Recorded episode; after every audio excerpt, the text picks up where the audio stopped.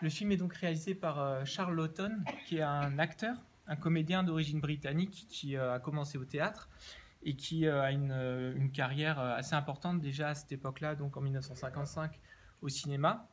Un acteur au physique particulièrement disgracieux qui en a beaucoup joué dans un certain nombre de films et qui à cette époque-là vient de faire une tournée assez triomphale avec des lectures publiques de la Bible. C'est un très grand orateur, un très bon lecteur. Et il est contacté par Paul Grégory, un producteur, qui lui propose de réaliser ce film. Il n'a absolument aucune expérience à l'époque en matière de réalisation technique, et il va être secondé par toute une équipe qui sera très soudée autour de lui et qui va l'aider à mettre en forme l'imaginaire qu'il a et les visions assez précises qu'il veut porter à l'écran. Donc le film est adapté d'un roman qui est paru en 1953 de Davis Grubb, et qui s'inspire d'un tueur en série qui a réellement sévi dans sa ville, et qui fait un roman qui, à l'époque, est beaucoup plus violent et beaucoup plus sexuellement explicite, et qui va être vraiment atténué pour évidemment pouvoir passer à l'écran dans l'industrie hollywoodienne. Laughton va contacter Davis Grubb et va lui poser quelques questions, et il va y avoir une collaboration très active, hein, il va beaucoup le solliciter, et Davis Grubb va lui envoyer au bout d'un moment, parce qu'il n'arrive pas à retranscrire tout ce qu'il veut lui dire par lettre, il lui envoie des croquis, et Laughton lui pose de plus en plus de questions, et finalement il va lui envoyer 119 croquis au total qui donnent une version visuelle un petit peu de son univers romanesque, et ce sont des éléments qui vont vraiment beaucoup servir. Les croquis, on les a encore, et c'est vrai qu'il y a certains plans qui sont directement adaptés des croquis de l'auteur du roman lui-même. Beaucoup qui ont été censurés parce que les visions sont assez explicites elles aussi, et souvent jouent sur une forme de provocation en mêlant les thèmes de la religion et notamment de la sexualité. Un scénariste est engagé, James Agee, qui produit un script assez monumental qui fait près de 300 pages et qui est inadaptable en l'état, et il va être énormément retravaillé par Laughton lui-même. Et d'ailleurs, James Agee propose à la fin de leur collaboration que Laughton soit crédité en tant que scénariste, parce qu'il a beaucoup travaillé la forme et tous les remaniements, mais Laughton, par modestie, refusera toujours de le faire. Malheureusement, Agee ne verra jamais le résultat, puisqu'il meurt quelques semaines avant la sortie du film, d'un arrêt cardiaque à l'âge de 46 ans. Le casting est un casting assez prestigieux. Robert Mitchum, donc, qui joue Harry Powell, est déjà bien connu à l'époque. Il commence vraiment à percer. Il va être encore plus renommé un an après, pas réellement à cause de ce film, mais parce qu'il va être arrêté en possession de marijuana, et loin de ruiner sa carrière, au contraire, ça a forgé son mythe de bad boy d'Hollywood, et ça va réellement le faire décoller. Toute la presse parle de sa détention, et quand il sort de prison, il est assailli de propositions de contrat. Donc c'est quelqu'un qui a énormément aimé ce rôle, qui aurait aimé le pousser beaucoup plus loin, et qui est assez déconcerté par les indications que lui donne Laughton. On aura l'occasion d'en reparler, mais l'aspect ridicule, hein, qui se mêle à ce caractère effrayant est quelque chose qu'il joue contre son gré, et il n'en demeure pas moins qu'il dira très clairement à la fin de sa carrière que c'est le plus beau rôle qu'il ait jamais joué. Et il attendra 1962 et un autre film vraiment très intéressant qui s'appelle Les Nerfs à vif, Cape Fear, dont d'ailleurs Scorsese a fait un remake, dans lequel d'ailleurs Mitchum joue un tout petit rôle, bien plus âgé évidemment. On est en 1991 à ce moment-là. Mais en 62, dans Les Nerfs à vif, il joue aussi le rôle d'un parfait sadique, et c'est un rôle qui est vraiment entièrement à sa démesure. À côté donc de ce rôle-là, vous avez Shelley Winters qui joue le rôle de l'épouse, la mère des enfants, qui est une ancienne élève de théâtre de Laughton, et qui donc connaît bien un petit peu son univers et son imaginaire, et surtout Lillian Gish, qui joue donc le rôle de Rachel Cooper, et qui est une immense actrice qui a eu son heure de gloire durant la période du cinéma muet, et dont Laughton est un admirateur éperdu. Et il a une immense reconnaissance à Lillian Gish de jouer dans ce film, et pour lui c'est vraiment un grand honneur que de pouvoir la filmer, et on le voit dans la manière dont elle est filmée, dont elle apparaît à l'écran. Il y a vraiment un respect, une déférence pour ce personnage, et d'ailleurs elle a de nombreux regards caméra, elle s'adresse directement au réalisateur et aux spectateurs. Et il y a vraiment quelque chose qui est de l'ordre de l'idolâtrie de l'automne pour cette actrice. Les deux enfants qui jouent sont... La petite fille est une Miss qui a remporté des concours de beauté et qui va être un petit peu difficile à gérer d'ailleurs sur le tournage. Elle a 5 ans. Et Billy Chapin qui joue John est un personnage assez mystérieux parce qu'il a rien tourné après le film et il a jamais voulu s'exprimer sur le tournage, sur son expérience. Il est toujours resté très mutique par rapport à cette expérience, même lors de réunions des années après le film, pour des anniversaires, etc. Il était présent, mais il a toujours refusé de s'exprimer, et donc il garde une part de mystère par rapport à son expérience. Le tournage est un tournage assez court, hein, ils arrivent à tout boucler en 36 jours. C'est un tournage qui fonctionne assez bien, l'équipe est très soudée, particulièrement le trio Stanley Cortez, qui est le directeur de la photo, Charles Laughton et le producteur Paul Grégory, qui est extrêmement présent. Stanley Cortez s'est déjà illustré pour un film dont la photo est particulièrement remarquable, c'est La Splendeur d'Amberson, le deuxième film de Orson Welles. Et il va être d'une aide très très précieuse pour l'automne, en travaillant vraiment avec lui, en mettant vraiment en lumière, vous l'avez sans doute remarqué, mais la photographie du film est absolument sublime. Et il y a des heures et des heures de travail. Et l'automne se rend compte un jour de tournage que pour mettre en ambiance les scènes, étonnamment Stanley Cortez donc pense en termes de musique. Et un jour, il lui dit, voilà, j'ai tel morceau en tête pour créer l'ambiance de cette scène. Et à ce moment-là, ce jour-là du tournage, il parle de la scène où il va tuer son épouse, hein, où on voit très clairement la pièce illuminée telle une chapelle.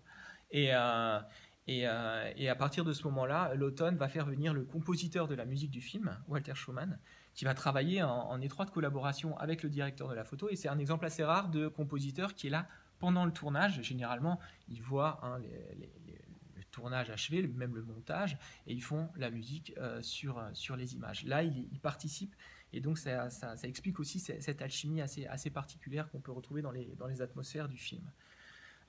L'automne a une méthode de tournage qui est très proche de celle des tournages de films muets, c'est-à-dire qu'il laisse tourner la caméra et il donne des instructions aux comédiens, et tant qu'il n'a pas obtenu la prise qu'il veut, il les fait recommencer sans couper. Et donc, des fois, il les fait répéter 15-20 fois la même scène en leur disant plus comme ça, moins comme ça, non, là, tu t'es touché l'oreille, non, là, ton œil cligne, etc. Et il s'avère qu'il a gardé l'intégralité des rushs du film et que sa veuve les a légués à l'American Film Institute. Donc, en fait, on en dispose maintenant. Donc je me suis documenté pour préparer donc cette projection, et j'ai pu voir ainsi justement de nombreux extraits où on voit la façon dont il travaille, et on comprend qu'il a une attente extrêmement précise, et il sait, dans sa direction d'acteur qui est très dense, lui-même est vraiment un très grand comédien, il sait exactement ce à quoi il veut aboutir, et il lâche pas les comédiens tant qu'il ne l'aura pas obtenu. Et les scènes notamment de travail avec les enfants sont assez impressionnantes, parce que les enfants font preuve eux aussi d'une grande patience. Ce qui crée évidemment quelques tensions sur le tournage. Fidèle à lui-même, Mitchum arrive régulièrement alcoolisé sur le plateau, donc c'est pas toujours très simple. Il y a une anecdote réelle comme quoi un jour il va uriner dans la voiture du producteur pour montrer son désaccord. Et c'est surtout avec Shelley Winters que c'est compliqué. Elle est assez tendue, et un jour l'automne la gifle parce qu'elle est en train de maltraiter une costumière, et après ça elle se remet au travail de manière disciplinée.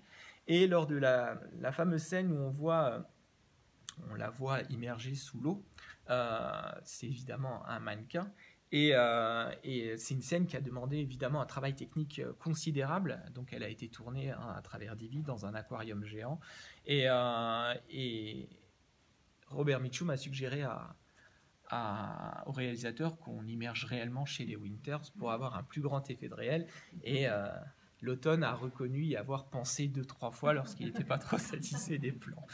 Voilà. Donc le film est aussi un grand travail, hein, sur les décors. Le décor est vraiment l'un des personnages principaux du film, et Davis Grubb, donc l'auteur du roman originel, en est très reconnaissant par rapport à ça, parce que il estime que c'est une idée tout à fait légitime, et donc il y a un travail sur les lieux, qui évidemment est en étroite collaboration avec tout ce que la photographie permet de donner comme atmosphère et comme transformation, qui est constant. Et toutes les scènes qu'on voit de la rivière ont été intégralement reconstituées en studio. Il n'y a aucun décor réellement naturel. Et c'est un travail qui a été un travail de longue haleine. Donc voilà, le scintillement des étoiles, ce sont des ampoules qui ont été ajoutées. On a aussi un travail de recomposition des plans. Les animaux au premier plan ont été rajoutés en post-production.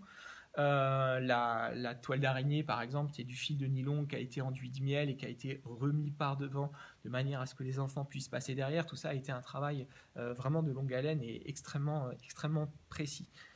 Et ça fait partie des choses justement que Mitchum ne comprenait pas, parce que Mitchum n'avait pas vu ça lors du tournage, et lorsqu'il a vu le film terminé, il a un franc-parler dans les interviews qui est assez extraordinaire, Mitchum, et il dit ils nous ont rajouté des petits lapins et des tortues qui servent à rien, et ils ont atténué toute la noirceur du film, et on voit des divergences de points de vue, de traitement qui sont vraiment intéressantes entre le comédien qui lui voulait une noirceur totale et l'automne qui fait un film du point de vue des enfants. Et là, c'est vraiment une des grandes pistes d'analyse du film.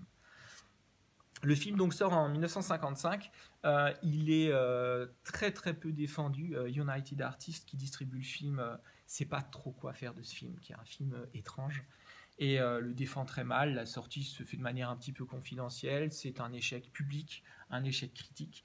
Et l'automne qui s'apprêtait à reprendre le chemin des plateaux avec la même équipe, donc Stanley Cortez à la photo et Paul Grégory à la production, donc avait le projet d'un film qui s'appelait Les Nus et les Morts, et il finira par abandonner parce qu'on ne le soutient pas, et il a été extrêmement protégé pendant le tournage de La Nuit du chasseur. On l'a vraiment laissé faire tout ce qu'il voulait, et là il sent bien que ce sera plus du tout les mêmes conditions vu que le film n'a pas été un grand succès.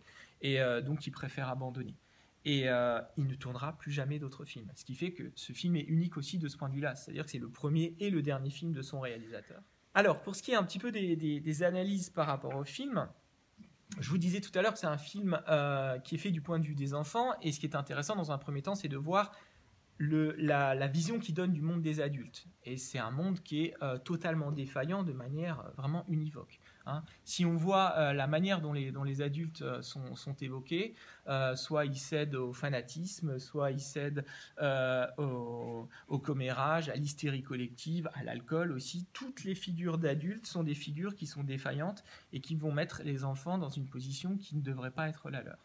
Le Uncle Birdie, qui est censé pouvoir à un moment les sauver, qui s'y est engagé, ne pourra pas parce qu'il est totalement ivre. La mère cède au fanatisme. Le père, en voulant les aider, va en réalité tuer des hommes et les rendre orphelins. Le couple Spoon est particulièrement intéressant puisque ce sont eux qui poussent littéralement la mère dans les bras du tueur et qui ensuite vont réclamer à corps et à cri son lynchage dans un déferlement de haine. Le contexte est particulier. Donc le contexte du livre, c'est celui évidemment de la crise de 1929, où on voit ces orphelins sur les routes et certaines femmes qui leur donnent à manger, etc. C'est aussi en arrière-plan l'ambiance du macartisme. Très clairement, l'automne est un peu dans le viseur. C'est un comédien de théâtre, c'est quelqu'un qui a clairement des idées de gauche sans pour autant être un communiste affirmé. Mais en tout cas, la chasse aux sorcières qu'on voit à la fin, elle renvoie aussi à cette atmosphère de manière assez claire. Et donc, dans cet univers-là, on a deux enfants qui se retrouvent au premier plan et qui se retrouvent investis d'une mission tout à fait décalée. Et ça, c'est quelque chose qui exploite particulièrement l'automne. Quand on voit la posture de John, on lui donne l'argent, et en plus, le père lui donne l'argent à lui parce qu'il n'a même pas confiance en la mère. Et il va devoir porter ça et porter ce secret. Donc, il y a un pacte de mutisme avec le père qui les condamne à être silencieux, de la même façon que de toute façon ils ne seront pas écoutés par les adultes.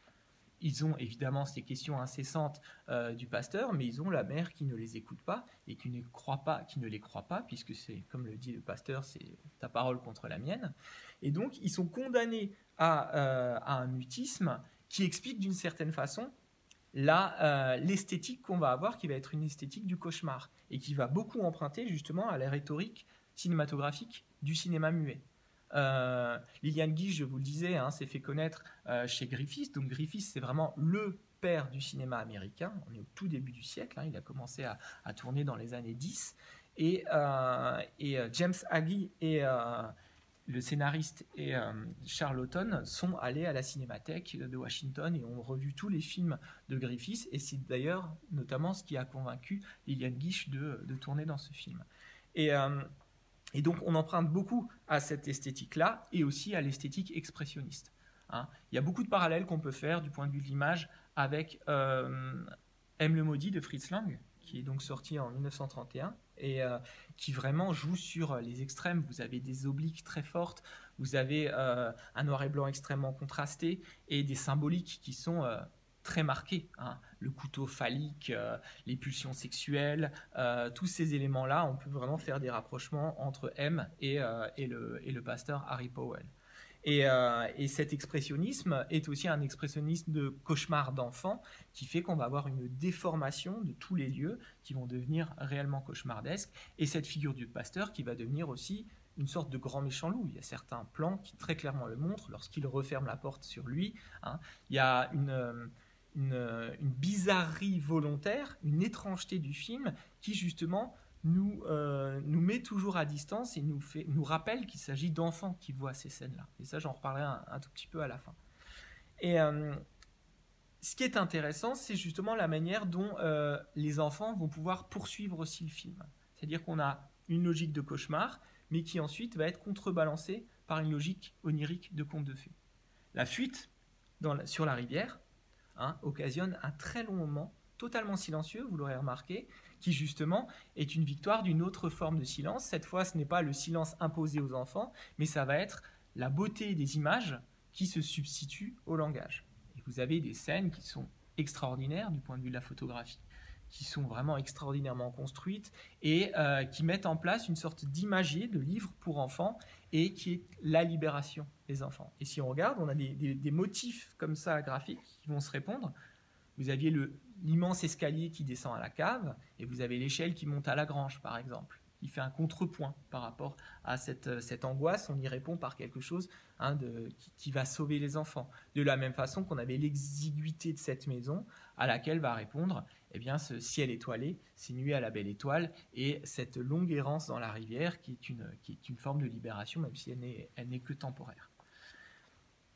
Et à la fin de ce parcours se trouve donc ce personnage joué par Lillian Gish, qui est le personnage de Rachel Cooper, qui lui va être l'antagoniste absolu de Harry Powell. Harry Powell était la figure du père, le père de substitution, le père adoptif. Elle va devenir celle de la mère, il est la figure luciférienne, c'est la figure de la sainte, et elle va à chaque fois lui proposer un contre-discours.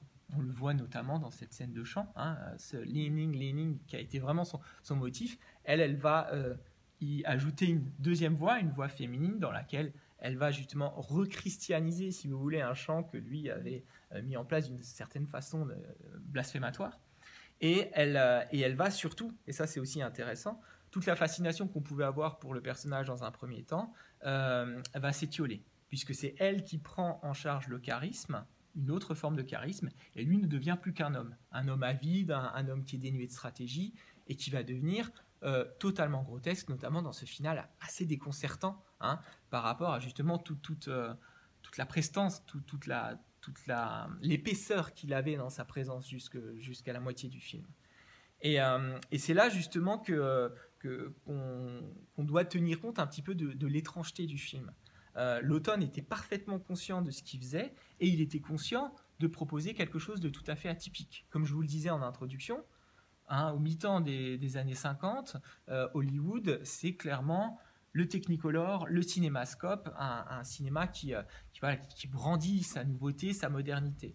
Lui va totalement à rebours de cela, et le film qu'il propose est, d'un point de vue de l'époque, une aberration totale. Et il va jouer vraiment de cette étrangeté à travers pas mal de motifs qui visent à instaurer une distance. Hein. Il est parfaitement au clair avec tout ce qui se fait en termes de théâtre, et notamment des théories de Bertolt Brecht sur la distanciation au théâtre. Et on les retrouve ici, c'est-à-dire qu'il passe son temps à montrer les coutures un petit peu de son film. Il y a des plans qui sont un peu trop longs, il y a des regards caméra assez fréquents, il y a des ellipses qui sont assez déconcertantes, qui impliquent qu'on se réadapte un petit peu. Si vous regardez aussi, par exemple, l'iris en fermeture qui nous indique où sont cachés les enfants dans la cave, tout ça, ce sont des éléments qui ne cessent de montrer qu'on est dans une œuvre cinématographique, qu'on est dans quelque chose qui, justement, joue sur l'artificialité. Et de ce point de vue-là, il y a quelque chose de très intéressant, c'est que l'automne, là aussi à rebours de ce que fait Hollywood, Hollywood passe son temps à essayer de cacher ses effets et de déguiser son manichéisme alors qu'il est tout à fait présent. Lui, au contraire, il le brandit, il le montre comme tel, et il veut d'une certaine façon, il ne veut pas que le spectateur adhère de manière émotionnelle directement au film, il veut plutôt qu'il se mette à distance de lui et propose une réflexion.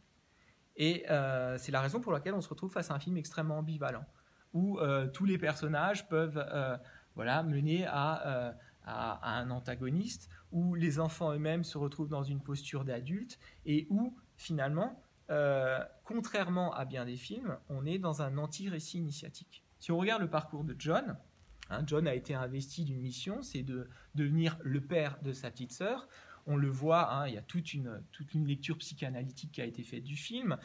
Si vous regardez à l'arrestation du père et à l'arrestation de Harry, il reproduit exactement les mêmes gestes, il se tient le ventre, et quand il dit « c'est trop lourd pour moi », il brandit cette poupée qui elle-même contient en son ventre toute cette somme d'argent qui est sa culpabilité à porter, de la même façon que Pearl avait pris des billets, les avait découpés et avait dit c'est John et c'est Pearl. Donc il y a vraiment toute cette idée d'un poids et d'une paternité, d'une maternité qu'on impose à des enfants qui ne sont pas en âge de la supporter.